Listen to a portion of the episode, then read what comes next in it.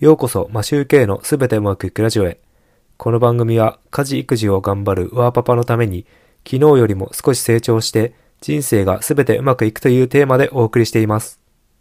皆さん、いかがお過ごしでしょうか？マシューケイです。今回は、暮らしの必需品というお話をしたいと思います。これは、 Voicy の企画をパクってお話ししています。さて、皆さんは暮らしの必需品っていうものはありますか？僕の暮らしの必需、必需品はいくつかあります。5つほどあって、一気に読み上げます。1つ目はピンマイク。2つ目は AirPods。3つ目、Apple Watch。4つ目、Mac。5つ目、炭酸水。5つのうち3つがアップル製品が占めています。改めて見直してみると、アップルに支配されているんですね。スマホはなしにして考えているのですが、iPhone といつも一緒に持ち歩いているのが AirPods と Apple Watch です。これらは毎日身を身につけているので iPhone と同様に必需品となります。Mac に関しては使わない日もあるといえばあるのですが、音声収録に使うので大体ですが毎日使います。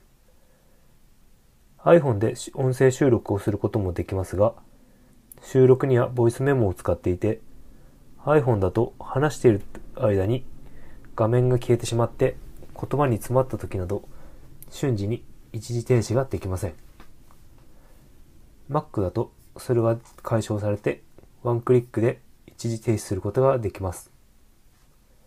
あとは収録にアンカー FM を使っているので、そこにアップした音源をエクスポートして MP4 から MP3 に変換するのも Mac でやります。そしてドライブにアップしてからスタンド FM にインポートして使っています。僕はスマホも普段からたくさん使っていますが、Z 世代と呼ばれている若い世代のようにスマホだけで生活してるわけではないので、画面が大きくて機能が豊富な Mac を使う方が作業効率がいいです。そして最初に出てきたピンマイク。音声収録の時に役に立ちます。ピンマイクは手軽に接続できて、マイクにフィルターもつけているので破裂音や風などを防ぐことができていいです。オーディオテクニカのマイクも持っていますが、最近はあまり使っていません。音はいいのですが、やはり手軽さで言うとピンマイクの方が楽でした。炭酸水は 500ml のペットボトルを箱買いしています。なぜ炭酸水を飲んでいるかというと、小さな頃から炭酸が好きなのですが、ジュースやコーラの炭酸だと砂糖がたくさん入っているので、体と歯に悪いので飲まないようにしています。人工甘味料も体に悪いので取りません。